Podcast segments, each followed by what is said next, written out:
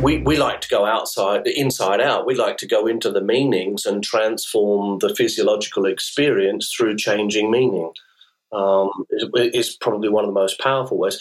NLP likes to go the other way. NLP likes to start at the physiological experience, anchor that in, in, in the physical being, in the physical body, and then and then bring the anchor as a resource state to an event. Um, but but but we personally like to go the other way because meaning drives performance. Yeah, I love that. I love that. And and specifically around confidence, Jay.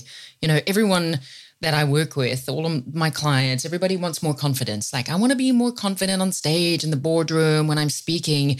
But actually, if we look at that, like, what is confidence? Because it's not just a state, it's not just a mind, body, and emotion. Yes, I, you know, I'm feeling confident. What, what is that? It's quite a complex thing.